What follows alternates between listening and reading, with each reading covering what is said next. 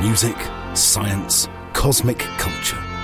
This is the Blue Dot Podcast. Welcome to the Blue Dot Podcast.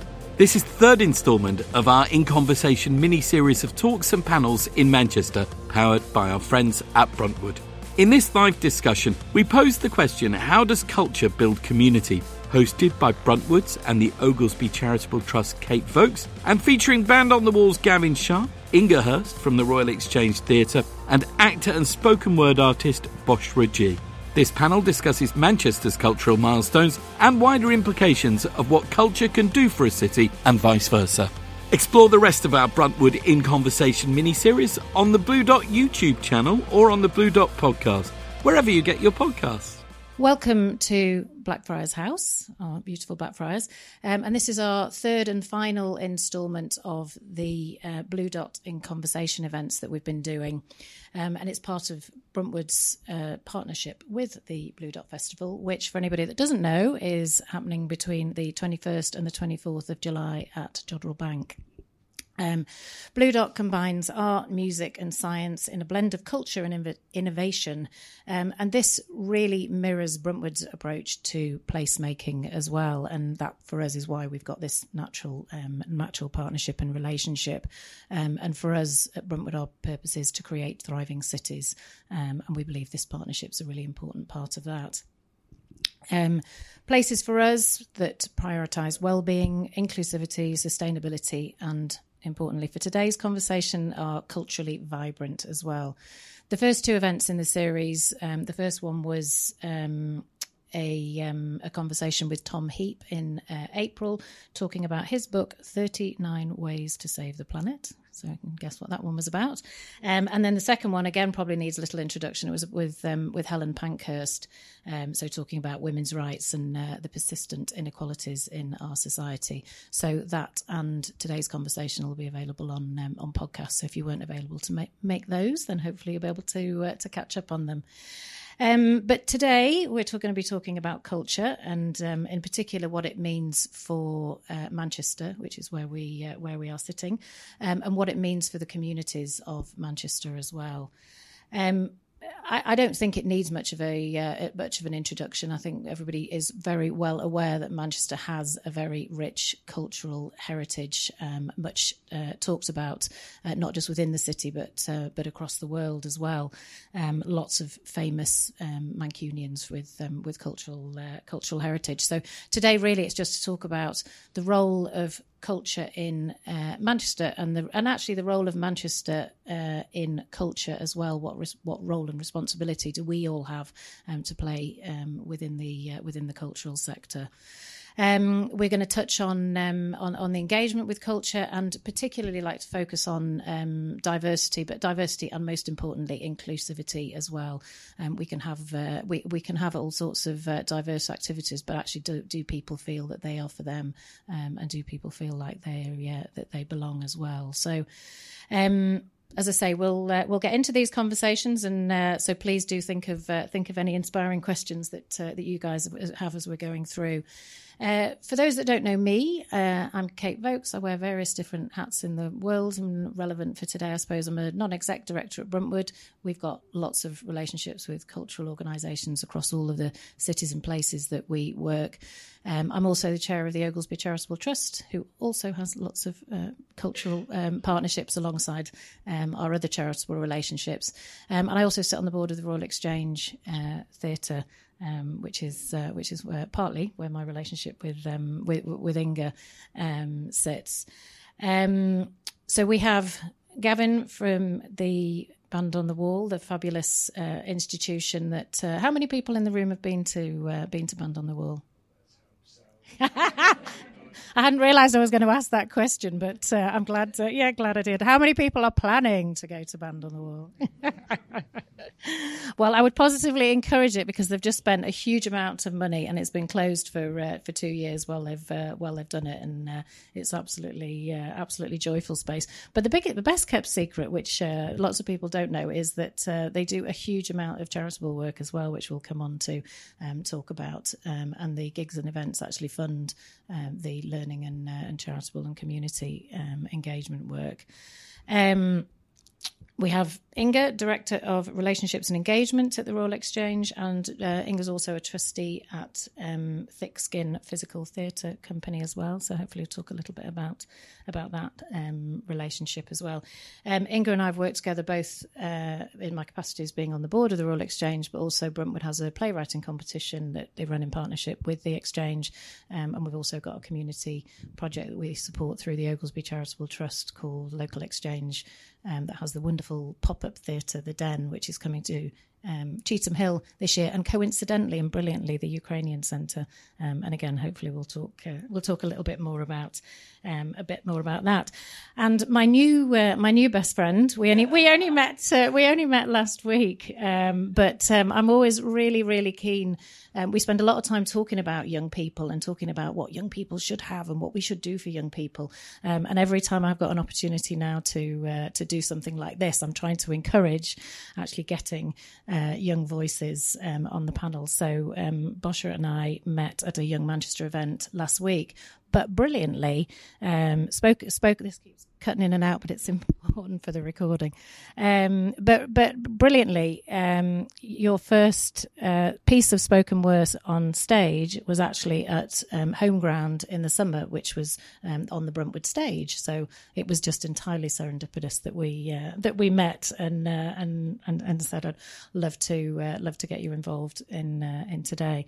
Um, so that's enough for me you guys can uh, you guys can do all the uh, all, all the talking now. I think just to get started, I'm really always really interested with people who are working in the um, in, in arts and um, culture. Um, what you know, what when was it? If it, if there was a moment that you got inspired um, by something or somebody or some uh, occasion in um, in in the arts world, welcome, welcome. Um, was there was there a defining moment, Gavin, that you suddenly went right? That's it. I'm. Uh... I was just looking at them, you know. One, two, three, four, five, six. We should do some audio description, really, shouldn't we? we should, yeah. There was nine people walked into the room. Right, so uh, the microphone's gone off, so I'll just try and project. Um, yes, so for me, uh, Kate, I was the product of a inspirational teacher. So I went to a normal uh, secondary modern school on um, a council estate on the edge of Blackpool, and um, not masses going for it, except um, almost like the movie, it was the teacher who created the huge concert extravaganzas at the end of the summer and every Christmas, and uh, I just was captivated by it. Really, uh, and got drawn into it. So um, started first of all by um, performing, acting in those uh, productions, and then uh, rapidly uh, joined the band, started playing saxophone. And then that was it. I went to music college. I studied saxophone. Uh, I joined a reggae band, and we toured the world. And that was pretty much my twenties, right there. There you go. And it's a big decision, I think, from move from your passion to then working in it as well. Is that yeah, I, I would say for uh, certainly my background is that uh, my family's background was all construction industry and manual labour. So you know, uh, no no one uh, from my family had ever done anything like it at all. So uh, yeah, but I got loads of support. I can't, you know, I my my parents and um, were hugely supportive. Um, they they also loved music, and my grandparents really loved music, and and you know we kind of um, my granddad loved jazz and and songs from the musicals, and so I was kind of immersed in that stuff, you know, as a kid, and it, I think it, it it does it does get ingrained in you, and um, I'm a real advocate for really just exposing as many kids as possible to music, to the to the uh, and arts and culture and acting and drama and singing, um, as is and painting. All my daughters uh, paint uh, all the time. My wife's uh, an artist, uh, and we just think it's an incredibly en- enriching. Um, thing for young people to do whether they go into it professionally or, or not you know it's just it's just a, a, a, a thing that that enriches life so uh, lots of my family still kind of in the construction industry and i regularly say to them uh, what we should be doing is building a piano into every new house that's ever built in the country. Uh, never mind. Obviously insulation is important but you know a piano come on.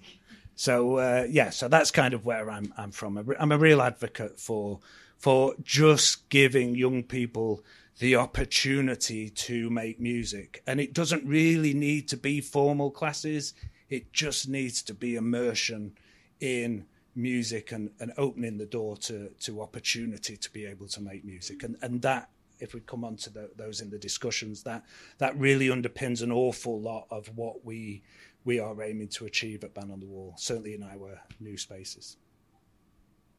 Should I?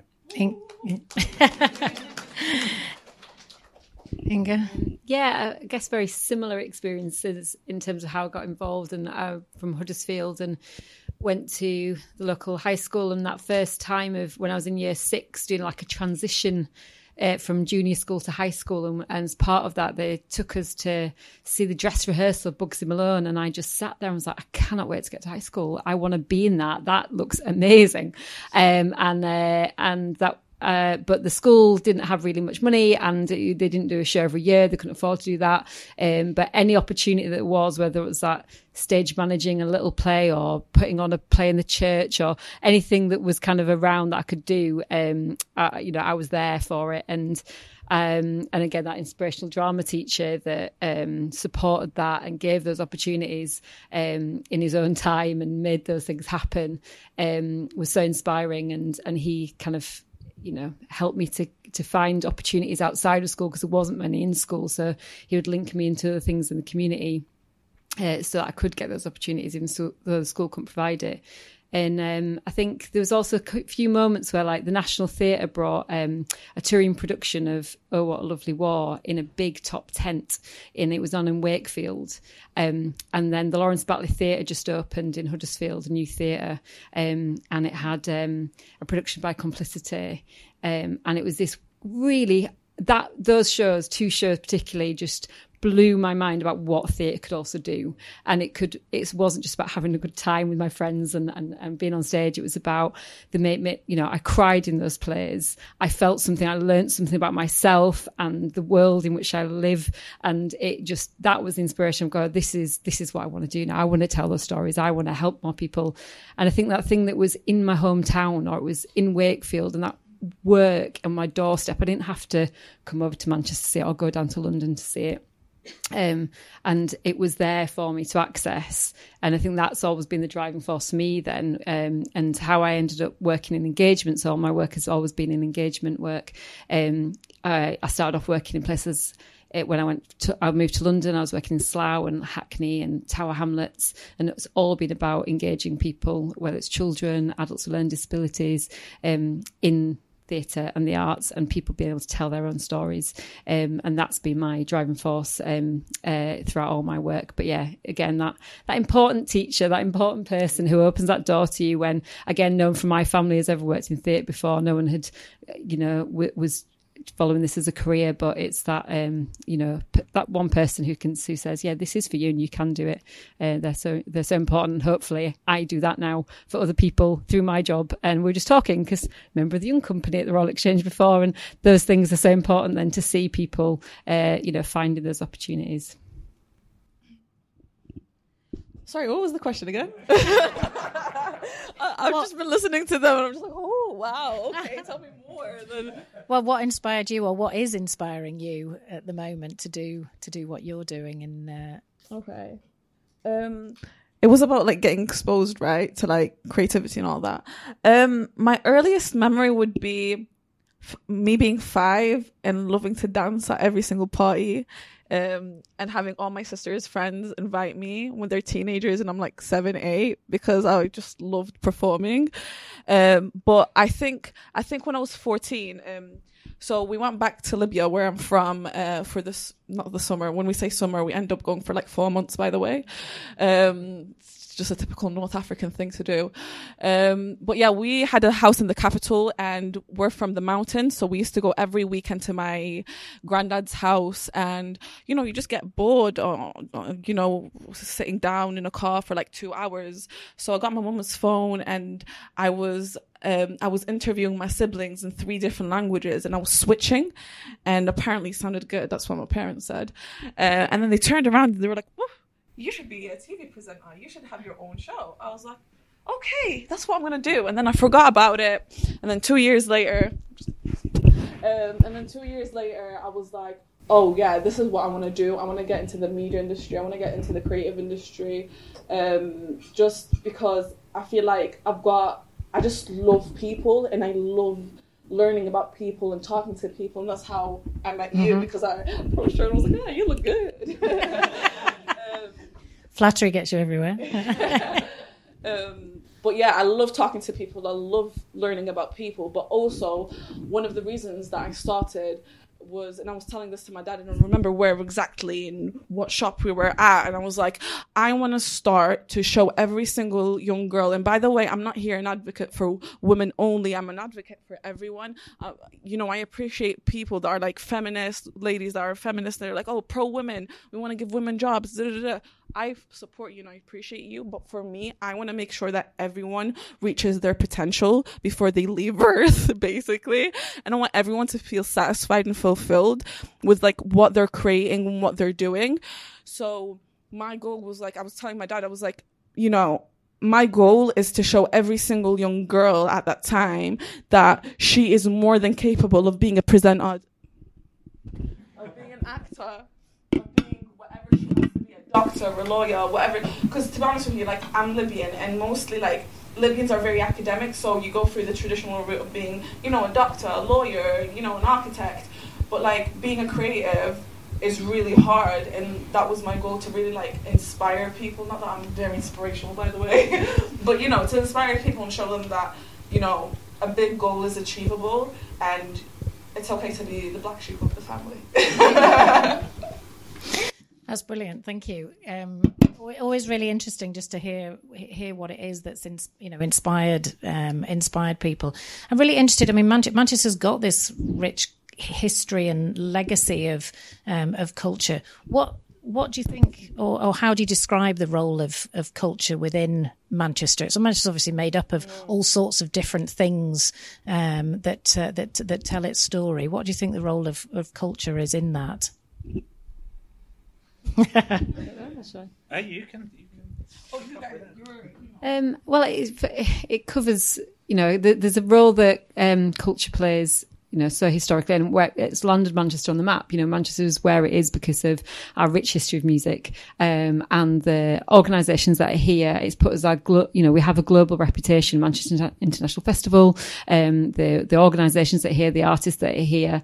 Um, but I think it's also for me as well the importance of that local culture and the culture that makes up and makes people proud of where they live, but also that they have a voice within the city. Um, so you think about Pride, or you think about on a more local level, the Cheetham Hill Cultural Festival, or all events that happen around. They're a celebration of the people that live here and it's an opportunity to to celebrate. And that's what makes manchester what it is. It's it's the people.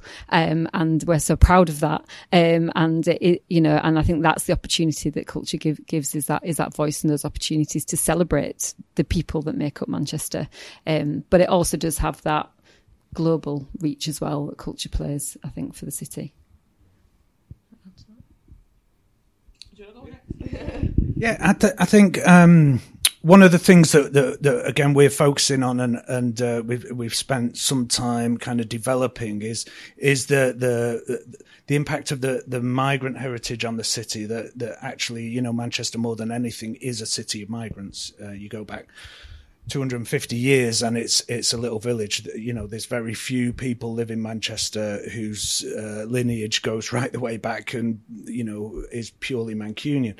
So even um, so many of us have got uh, irish uh, heritage or rural english heritage uh, and very rapidly because manchester's place in the industrial revolutions started drawing people from all over the world as it traded with the world then people arrived here. And and personally i think and that, of course, is an ongoing process. You know, it, it doesn't stop.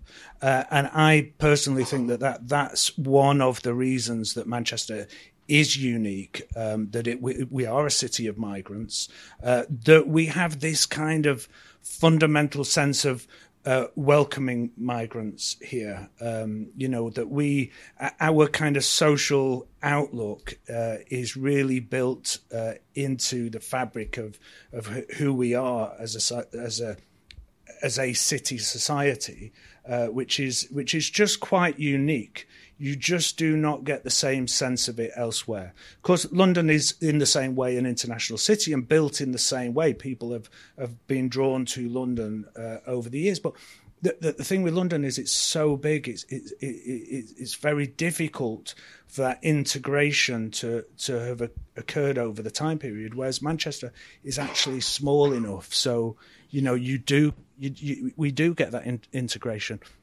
And of course, people express themselves more than anything through their cultural heritage. You know, if they want to retain some sense of their identity, it's through music and it is through the art and it is through the fabrics and the designs and the clothing and the food and all these things mixed together to create um, you, you, know, a sense of identity which is both international but also very, very local, and, and gives us this kind of strong sense of Mancunian.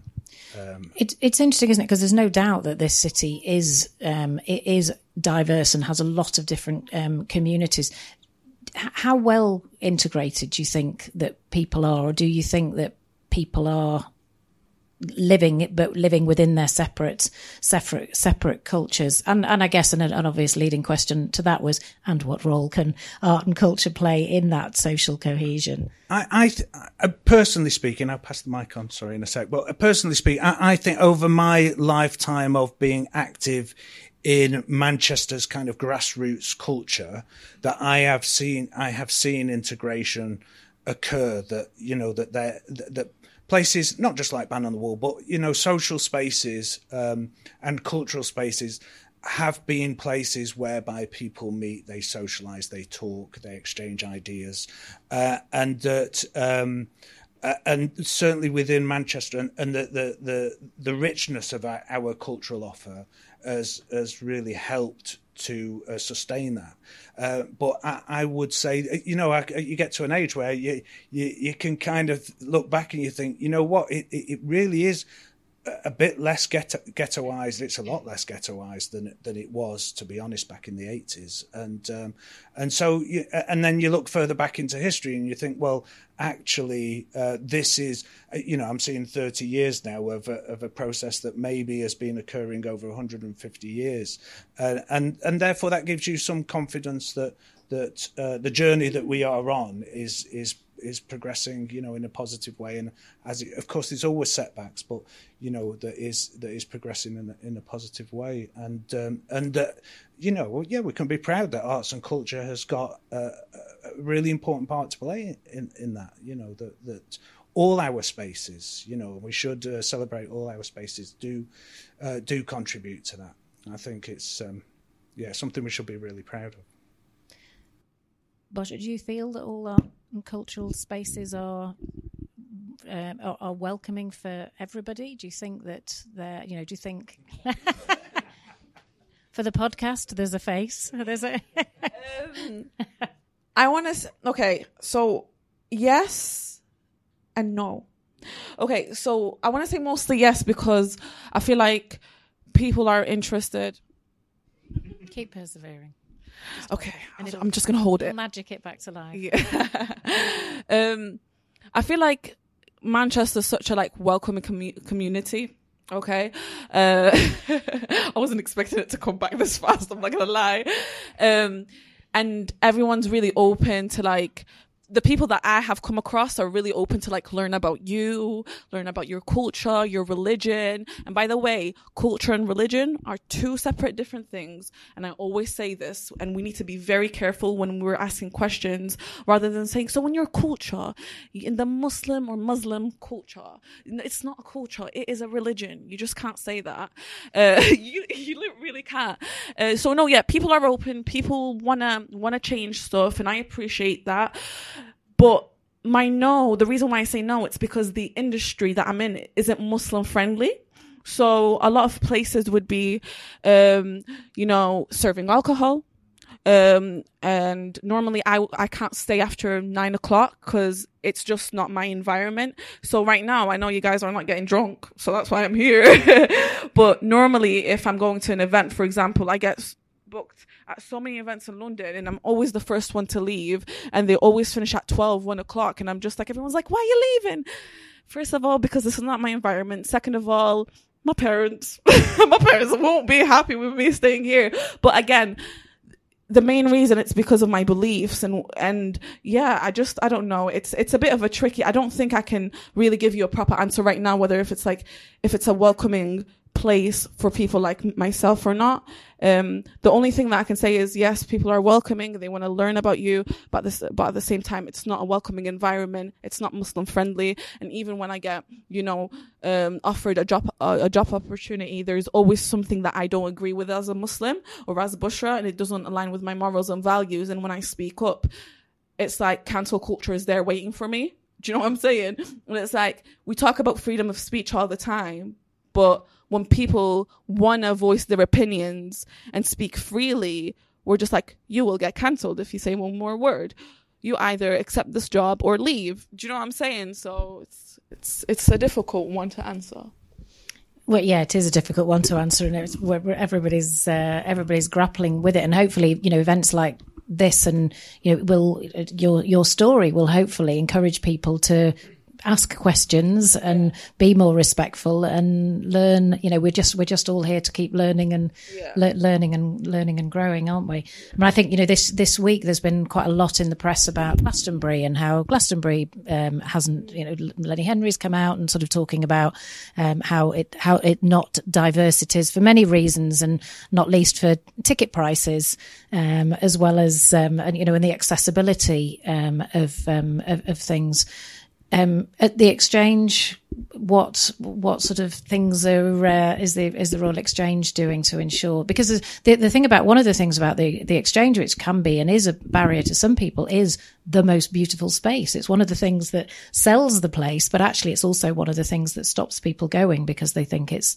it's not not for them. Can I just answer that question for you very quickly? As someone that has been part of the Royal Exchange, they are very diverse and they are very accessible and welcoming. And I've seen that when I, sorry, I'm so sorry, but I really had to answer this question. No, no, on a real level, I, I was part of, um, uh, the young company at the Royal Exchange. Uh, I was doing performing sessions and they were very, very, very accessible, very open-minded, very welcoming. And I would recommend anyone to actually apply um, and do anything with them. This is why I'm just like, I'm so interested in the Royal Exchange. I want to do more with you guys because it's such a welcoming environment and uh, I really appreciate it. There you go.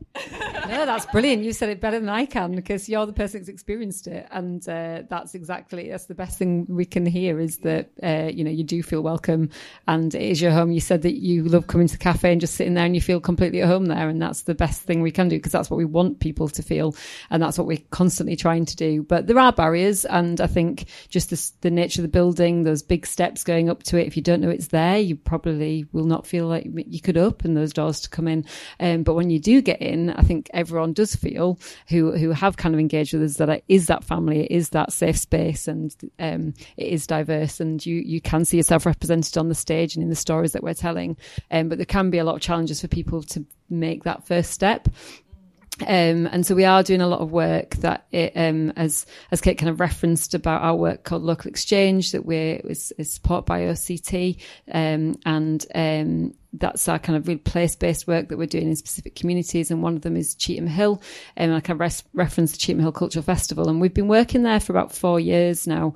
Um, uh, working to understand the community, work with the partners that are there, um, and we've developed a group of ambassadors who are representative of that community. So going back to that question around, you know, um, uh, do people work together or are people in their own, own uh, kind of uh, community within a community? Um, you know, we haven't found that in Cheetham Hill. Yes, there is like the Ukrainian Cultural Centre or the Irish uh, History Centre. You know, there's, there's, a lot of different groups there, um, but actually they all do work collaboratively together and learn from each other and, and share their stories and experiences. Um, and we have got an incredible group of local people um, some who have never been to Rock Exchange before we started working there, some who are big advocates, um, artists in, uh, who have been working for, for a long time, some people who've come from like Abraham Moss School who are, who are new uh, to to uh, kind of finding their creative voice. Um, and they're programming uh, The Den, which is the pop up theatre that Kate referenced, um, that's going into uh, Ukraine Centre. And we're just about to publish the, the whole um, programme. But in terms of um, you know that that and that that's been co-created with with the ambassadors so they, they've kind of programmed that festival and it is an incredible range of theatre, uh, but also beyond theatre. So it's got there's two art exhibitions. There is music, there is dance, there is spoken word, there is um, uh, workshops, um, and that's that's been the really good thing for the Royal Exchange is us learning as well. What do what do different communities want? What do people want to see? Um, and the long term, that helping to influence um, how we talk, how, what our, how we communicate with people, um, how we welcome people into our space uh, as well. So that's the that's the big thing we're doing. It's a very long term, and we're working in these communities for a very long time. Like we've been there four years in Cheetham Hill. We're not planning to leave it anytime soon either. Um, and it's just been brilliant to develop those really long term relationships um, because it does take time. And practice, just even some of the smaller practical things like tickets yeah, so the tickets. So for the Den in, in uh, uh, the Ukrainian Centre, it's it's one pound tickets for every everything and free workshops. Um, we are in previous places. We've taken it to Leigh and we've taken it to Stalybridge, and that was pay what you decide tickets. Um, uh, and uh, but yeah, these are just a, a, a one pound ticket, which is again decided with the with the ambassadors um, to encourage people to to kind of get into a habit of yeah buying a ticket, uh, but also we're um, encouraging donations to the Ukrainian Centre and um, and uh, to support uh, the crisis happening in Ukraine. It feels really important uh, we're in that space that we're also supporting um, the community in which we're uh, working. Um, so um, uh, yeah, and and then we also have ambassadors have free tickets to give out. So for all of our shows at the exchange, the ambassadors are giving tickets to people in their community to to bring them to the exchange. So people are as well as going out, people are coming in um, as well to the building, um, and and that's uh, and we ha- and like I say, we're working not just in Cheetham Hill, but working in Beswick, uh, in Rochdale, Leigh, and in Stalybridge as well. And just quickly talk about the um, the box office and the customer service yeah, well, so it's we, not just all about. No, it's not about all the performance. Yeah, so we have um, uh, we started it in uh, in when we did the den in, in Stalybridge. Uh, we work with partners in the area to uh, offer uh, training in front of house and customer service um, roles, so that the den is uh, you know all of it is run by local people. So when you're coming, you probably see some you might recognise actually welcome you into that space. Um, and uh, so that's a training program that we deliver. Um, and then for those that are interested, uh, hopefully some will be interested to come on to roles at the Royal Exchange. So uh, three uh, women from uh, Tameside went on to join our visitor experience team, and two from Leigh as well. Um, and we're currently we're in about week three working uh, in Cheetham Hill, uh, and we've got uh, 10, 10 new people who are working with us, and you know really hopeful, especially because it's a bit more nearer to our venue, that more people will want to kind of gain employment with us. Um, and you know everyone we're working with in these schemes are, are currently unemployed, um, so it's given real real skills and opportunities. Um, and Debbie, who is one of our ambassadors in Tameside, I think is a brilliant example of she uh, was uh, unemployed. Uh, we met her through uh, Jigsaw Homes, one of our partners, um, and she went on to not only uh, become part of our uh, our visitor experience and become an ambassador uh, in Tameside. She has performed on our stage in 24 Hours of Peace that we did. Um, she is um, now uh, performed as part of a, a, legacy project that we've done in Tameside. Um, and she's just made a video of like a film for Jigsaw Home. She's really found her voice as an actor now and is also flying with that. And that was something that, you know, she she wouldn't uh, um, if she was here now she'd be very vocal about it. She, she never thought the theatre was there. She always says, "I think I had to wear a tiara to come in this place. I would never have come in." Um, and and now she she works here with us regularly. So um, and it's it's that's important about that representation and and and people and make it a welcoming space that you see yourself there, uh, whether it's the person who's tearing your ticket or or it's the person on the stage or you know across, across the theatre, and that's what we're we're trying to do. Yeah, no, she's a she's a lovely example. I got accosted on um, on Oxford Road, but yeah, you're that den lady. And she gave me a big hug, and uh, she's brilliant. She's absolutely brilliant. Um, Gavin, you've done you've spent a lot of money making your uh, making your space um, b- beautiful and work better, but also it it it, it does feel more um, accessible and yeah, we've we've done a lot over the years to to try and um, make it as accessible as possible at all levels. And of course, again, like all these things, you know, it is a bit of a journey. Uh, but we we um, uh, we were the first small venue in the country to to hold the gold standard for. Um, uh, physical accessibility, and uh, and that was again uh, not just about the building and flat access and all those kinds of standard things, but also about staff training and messaging and the website and uh, putting the audio loops in. So you know you, you you've you, you've really got to throw yourself into. Um, well, it's not throwing yourself into. You've got to have that belief that you know actually the best way to do it is the right way to do it, and uh, and that's what we've done, and it, it really has informed everything about uh, the way we've developed the new venue. So the aim with the new venue was that not only could anyone get into the venue in a, certainly in a wheelchair, but uh, could do that uh, unaided. So uh, we've got automated doors all the way through, right the way up into the learning suites. There's accessibility toilets. There is uh, loops everywhere. There's low counters uh, everywhere where we need them. Um, that all the website's been rebuilt around AAA principles for accessibility. Uh, we do a audio brochure every every month. So um, all these things are really ingrained into our processes. Um, so that's in terms of you know disability access, but I suppose uh, for people feeling that they can access the space comfortably um, we're very fortunate in that you know we have this very long history that goes back with many different communities within Manchester. So um, you know we we do enjoy a you know a very diverse audience, and uh, people do come in and, and they do feel comfortable. And of course, our program represents that diversity and it, it celebrates internationalism, and our staff reflect that. And uh, you know, so it's it's it's it's not. I'll be honest, it's not like it's ever been a, a kind of an, an it's always a journey, but it's never been an effort. I would say it's um, it's something that is just really ingrained into the culture of who and what we are. I've not always worked in those kinds of places. I've got to say, you know, um, I worked for a, a, a very large um, orchestral institution for a while. They were brilliant, uh, but uh, you know, culturally, they they they had a lot you know much further to go, and we had to drive that process through. You know, with a, a few of the the management team who were committed to to you know really embedding equality into everything that we did. So.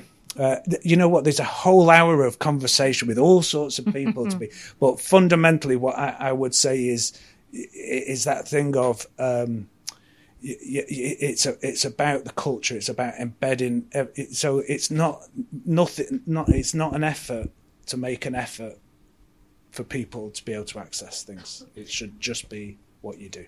And one of the things I love particularly about the space now is is making it open and accessible to people. You know, interesting. You're talking about different different times of day and wanting and different vibes of of spaces. That you've you've you've got this amazing facility. There are all sorts of wonderful public spaces yeah. that are closed off for lots of periods of time, and you you guys have deliberately created an environment and put different things on for different people to use in different ways throughout the day. Absolutely. So there's, uh, you know, there's a secondary performance space. So again, that's free to access. So uh, again, the aim of that is supporting emerging musicians to to get into the sector, and again, we, we want them to get into our culture because there is a music industry culture that is quite hard to penetrate. So, you know, that's about that. But at the same time, it's free. We we don't charge ever, so I'm always constantly trying to find ways of financing that.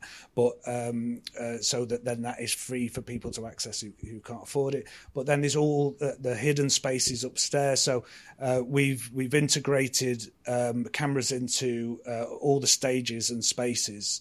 Uh, and upstairs we've got uh, a set of studios. Now those studios are not uh, to create really, you know, fantastic broadcast quality uh, films for Media City or something. They they they are for. Uh, I was a big fan of Jamal Edwards. You know, when he first came out and he was doing what he was doing, I just thought he was incredible. Um, so this is we've created a space that is all about providing opportunities, mainly through the Manchester College, is, is our route at the moment. Uh, to be able to come in, uh, film the bands, meet the band. It's all connected with the stage. It, uh, the architect's just done the most amazing job, but it's connected with the with the stage, so they can run down, meet the artists, interview them, bring them upstairs. There's an upstairs terrace where they can film them and interview them and record them. Um, so you know, it's it, again, it's. Um, Uh, it's free to access. You know, I, for me, I just I just want to find you know ten kids a, a, year and say, look, here's here's a TV studio. Just here's a TV studio. Here's loads of bands.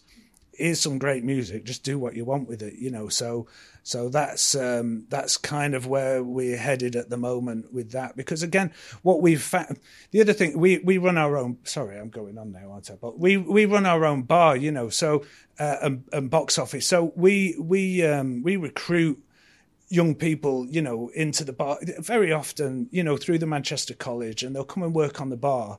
And then you, you, what you're looking for is enthusiasm. Really, you're looking for you know enthusiasm and drive. And and we've had so many young people come through our bar that have then progressed into the industry. And and and I've got I've got ex you know eh, people who've left school probably with very little, gone through the Manchester College, and, and well, I know that one of them currently is on tour in Rome uh, or at least my program manager or uh, head of programming, who also came through the Manchester College, um, uh, went to a Pixies gig in Rome on Monday, and and and she bumped into to the production manager who went to, you know, and and it's like it's I was, I was saying to Boshra before, it's like I've got loads of kids, you know, but these kids are kind of going out all over the world doing, you know, and they come back and they tell, oh, I'm doing merch for somebody amazing, you know, and uh, and it's uh, and it's just so rewarding to see, you know. And I think that's a big that's a big part of accessibility. It's just it's just you know I came from a place where you.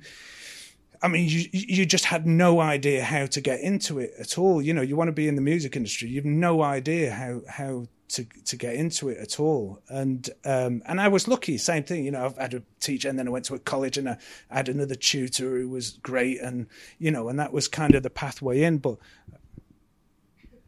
but um, uh, and that's kind of what we want to do. We want to provide those pathways in, and the more ways we can do that, uh, so with these, you know, the new spaces upstairs with the studios and uh, and but also you know accepting that you know people need to people need to earn money. They need they need a job, and you know part of what they're looking for is to to get employment in the sector. So. Um, so yeah, that's a very long. Sorry, Kate. No, no, don't, long, no. Wasn't don't apologise. But, but uh, yeah, that for me, they're all part of the same thing. They're all about accessibility. It's all about providing opportunities for people who, who wouldn't normally get them. And, and and you want that, you know, for that. Sorry, I'm really going on now, don't you? we love. I'll, we I'll love stop now. sorry, I, prom- I, promised a conversation, and uh, and I was yeah. throw throw it out to you guys uh, for. If, if, has anybody got any questions for the uh, for the panel? Can't hear. Okay, in short, what do you think the biggest difference between culture building communities in Manchester in comparison to London, where it's just on a completely different scale? And I'm not asking why it's better or worse, but like, what do you think the key differences of the Mancunian way is compared to not the road, uh, compared to London? Um, I don't have an answer for the question. I'm not gonna lie. I'm not gonna waffle away, right? I'm gonna be honest with you. I don't know you know what? I love London, so I'm just gonna be biased and just say London's amazing. People are amazing there. Do you know what I'm saying? So I I can't really answer the question. I think you you have enough experience yeah. answer this question. Yeah, um, but I mean, it's what you reference. It's I mean, it's totally different. It's a it's such a such a huge area, and I, I have worked in London, and you know, I've worked. Um, and, and each area is very different. And so I think when I was working in Tower Hamlets or in, in Hackney, you know, you, you are working within that community. Just as I guess you are in Manchester in some ways, you might be working in Rochdale, and that's different to working in in Salford. And uh, you know, you do find your the areas. So in some ways, there's a lot of similarities, uh, but it is just that that breadth of it. You're probably not as an organisation going to be working. You know, the the Young Vic is not covering every ward of um, every borough of London because you know that's 33 boroughs. Um, you know, so it's just it would be hard for an organisation to reach all those areas, whereas it's it's difficult in great Greater Manchester in particular. Um, but um, to, to do that, but it's probably more possible to do that. I think um, as a as a cultural organisation. Um, yeah, the only thing I'd add to that, sorry, is uh, it does um, it does seem to be more focused into those boroughs, doesn't it? So people do you know do great work, but within their own communities.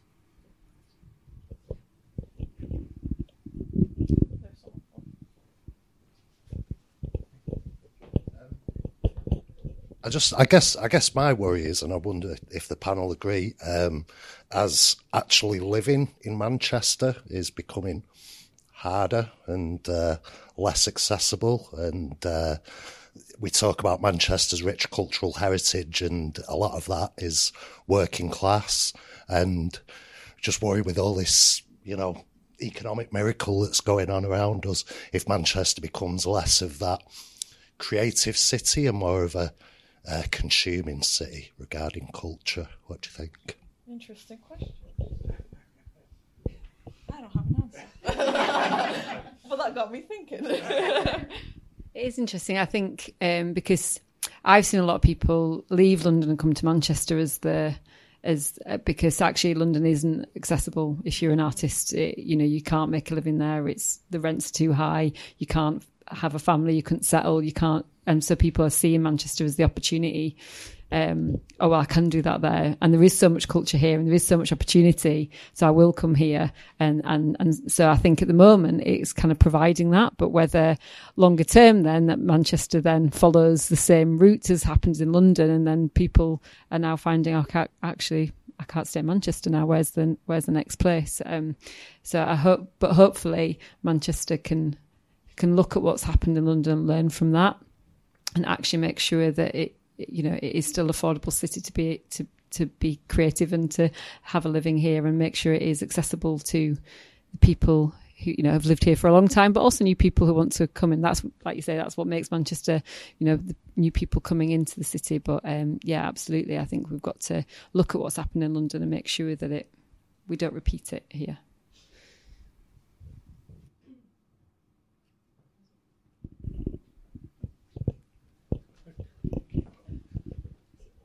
Um, my question was very much actually in the same vein, did, and I was going to kind of pose it as: Do we think Manchester might become kind of a victim of its own success in a way? But I guess more pointed. Um, you know, I, th- I think culture is almost like a weapon that is used in the artillery of developers and it's not no shade against Bruntwood at all. Um, but it, it is becoming weaponized. And is there a danger, do you think, that, you know, when people are trying to gentrify areas, they've always used culture, whether it be art, music, etc., bring those things in to, you know, forge these communities as we're talking about. So I guess it's like, is there a danger that you know I work with a lot of um, DIY venues, and as we see these high rises going up, it almost feels like the shadows are starting to fall on these venues. And I mean, you know, you're talking from two amazing um, spaces there, but the smaller ones that don't have the that aren't those big cultural institutions, but very much, you know, for me in the nightlife industry, are cultural institutions. They're going to get pushed out eventually because Manchester is developing at such a massive rate in favour of these more kind of, like I say, sanitized, homogenized spaces and communities. So the communities are, that are being forged are actually pushing out the original communities that were there. So it's very much kind of the same question, but I guess just in terms of the rate of development, what do we think that is? Is that okay?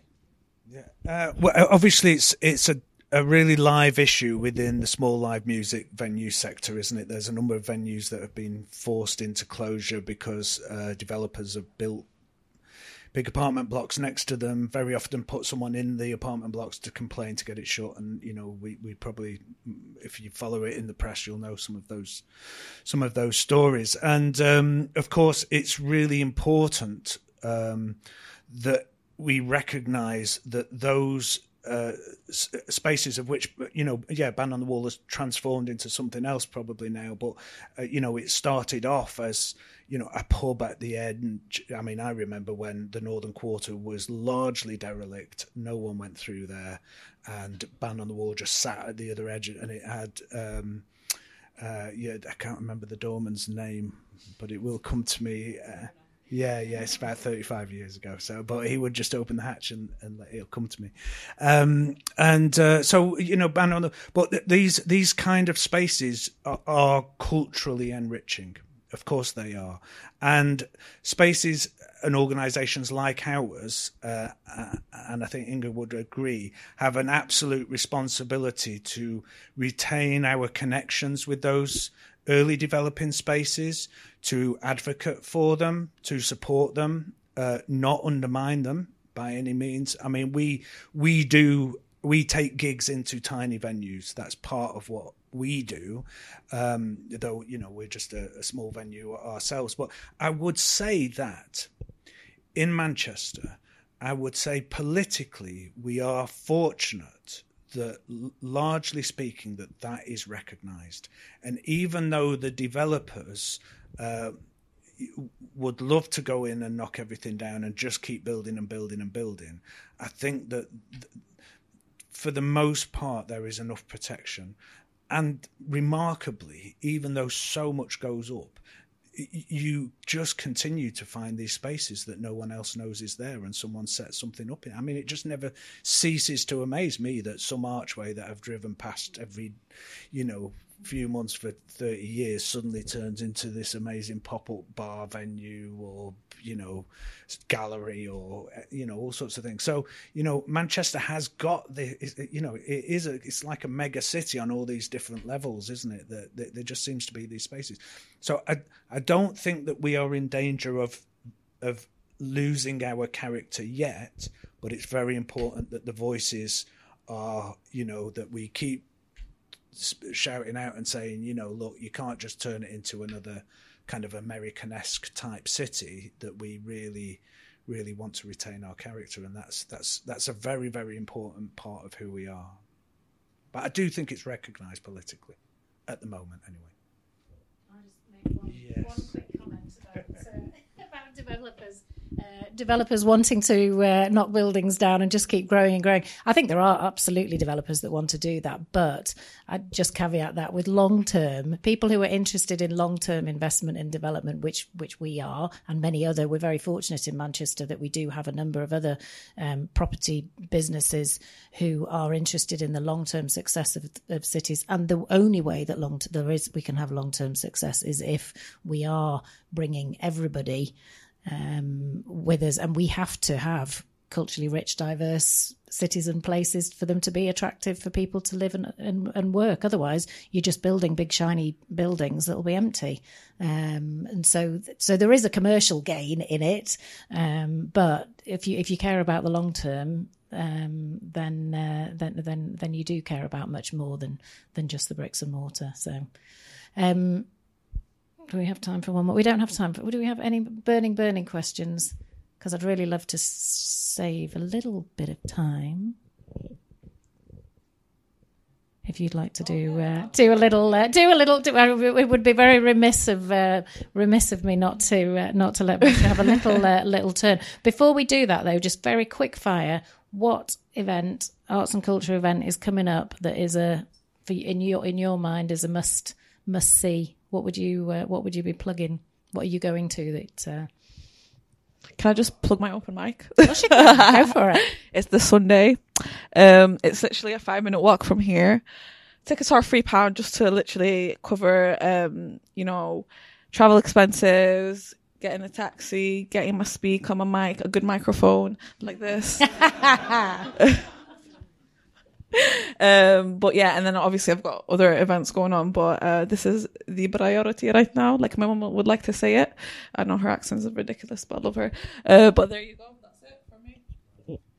Um, uh, well, the Den in Cheetham Hill at the Ukrainian Centre is coming up very soon.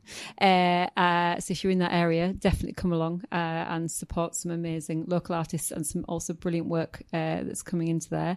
Uh, but also um, Switch Manchester, if you want to see something this week, um, they are a company that have come out of the Royal Exchange's Young Company um, and um, uh, they've got a double bill on at the moment, and uh, it just opened last night. So I think check out Switch Manchester as an exciting new young uh, theatre company in in the city.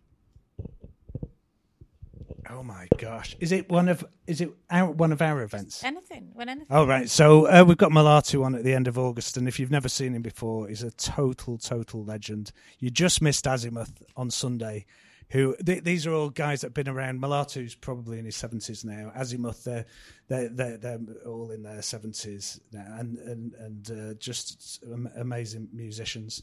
Um, for new stuff, we've got uh, we've got Sammy Rae coming next year, and I have been. Tra- if any, does anyone has anyone ever heard of Sammy Rae? Sammy Rae and Friends just kind of pops up on playlists. Um, so anyway, I was telling my guys they're all younger than me. You know, my guys got, got books. So I've been trying to get her for about four years now, and uh, we finally got her uh, to come over, and uh, and we're kind of having bets in the office about how quickly it would go, and and, uh, and I said, oh, t- we'll we'll have sold half the tickets by the end of the weekend. Like, you're joking. Anyway, we sold uh, 250 tickets by the Sunday, and it's about to sell out. So uh, so uh, if you don't know her yet, you probably will know her in a few years' time, or hopefully 12 months' time. So so I definitely check that out. We'll probably put a second show on sale as well. So yeah, great. Oh, there's so much. That's there the is so, problem there now. is so much, and I'm going to cheat so cheat and much remind you all about Blue Dot. Yeah, So, yes, Go I- and uh, yeah, don't don't forget uh, Blue Dot Festival in uh, in July. Um, you're ready. Do you want this? Which mic is more? It's the same. It's- yeah. Um, which one is it again? Well, do, do whichever one you want. I liked. What did I like? Hidden, hidden truth. Okay, the hidden truth. Okay. Um, I'll do my first ever spoken word piece that I've I've done before. By the way, guys, I've been working all day at home. I haven't eaten anything. That's why I'm a bit shaky. So excuse me if I'm like, uh, you know what I'm saying. Um, but um, okay, I'll do the hidden truth, and then I'll do my, the first spoken word piece that I've ever written. Um, I've never done it sat down, you know. Now let me try doing it sat down, you know. I might be asked to do this again, so I'm like I'm prepared. i this is rehearsal, yeah.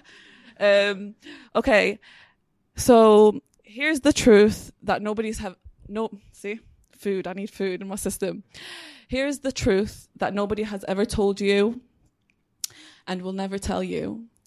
If you're over 20, healthy, wealthy, with love, support, and peace of mind, and still don't know what to do or where to go, it's okay. It's fine. I know it's a hard life, but you need to start thinking with your mind. Life is too short for delay. Life is too short to procrastinate. Life is too short to think what they're going to say. You live for you and only for you because nobody's ever going to be in your shoes. But you need to get in their shoes to win and not lose, to learn from their excuse to be the news.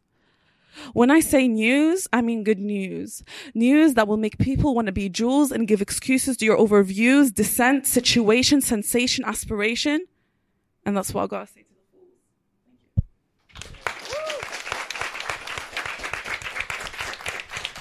fools. Um, okay, so I feel like it's very for I always try to do this spoken word piece just because it's kind of like a summary of how I am as a person, and um, it's the first poem that I've ever written, uh, and it's kind of a good introduction to who I am to people that don't know me.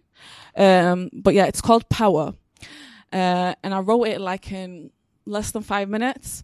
Um, but yeah, it goes like this. This is how, by the way, I discovered that like I can actually write, ah, which is crazy.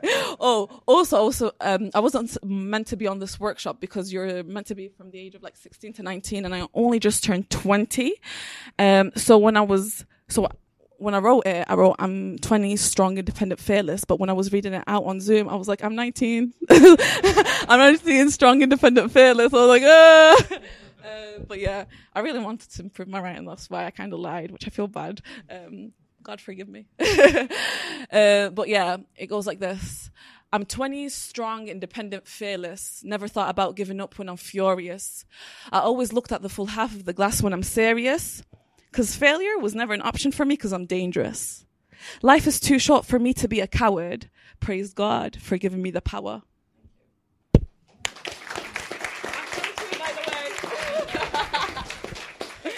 That's brilliant. Thank you ever so much to the panel uh, for coming today and uh, giving up their time and sharing uh, sharing some of your thoughts. And thank you very much for you guys for uh, for coming and joining us. Thank you guys. It's amazing.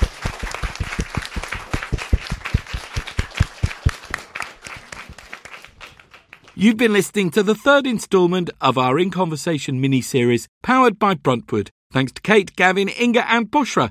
Over the coming months, we'll be sharing full talks and listening parties recorded live at Blue Dot 2022 as we look forward to 2023. Subscribe to the Blue Dot podcast to hear new episodes first wherever you get your podcasts. And we'll see you from the 20th to the 23rd of July 2023 back at Jodrell Bank.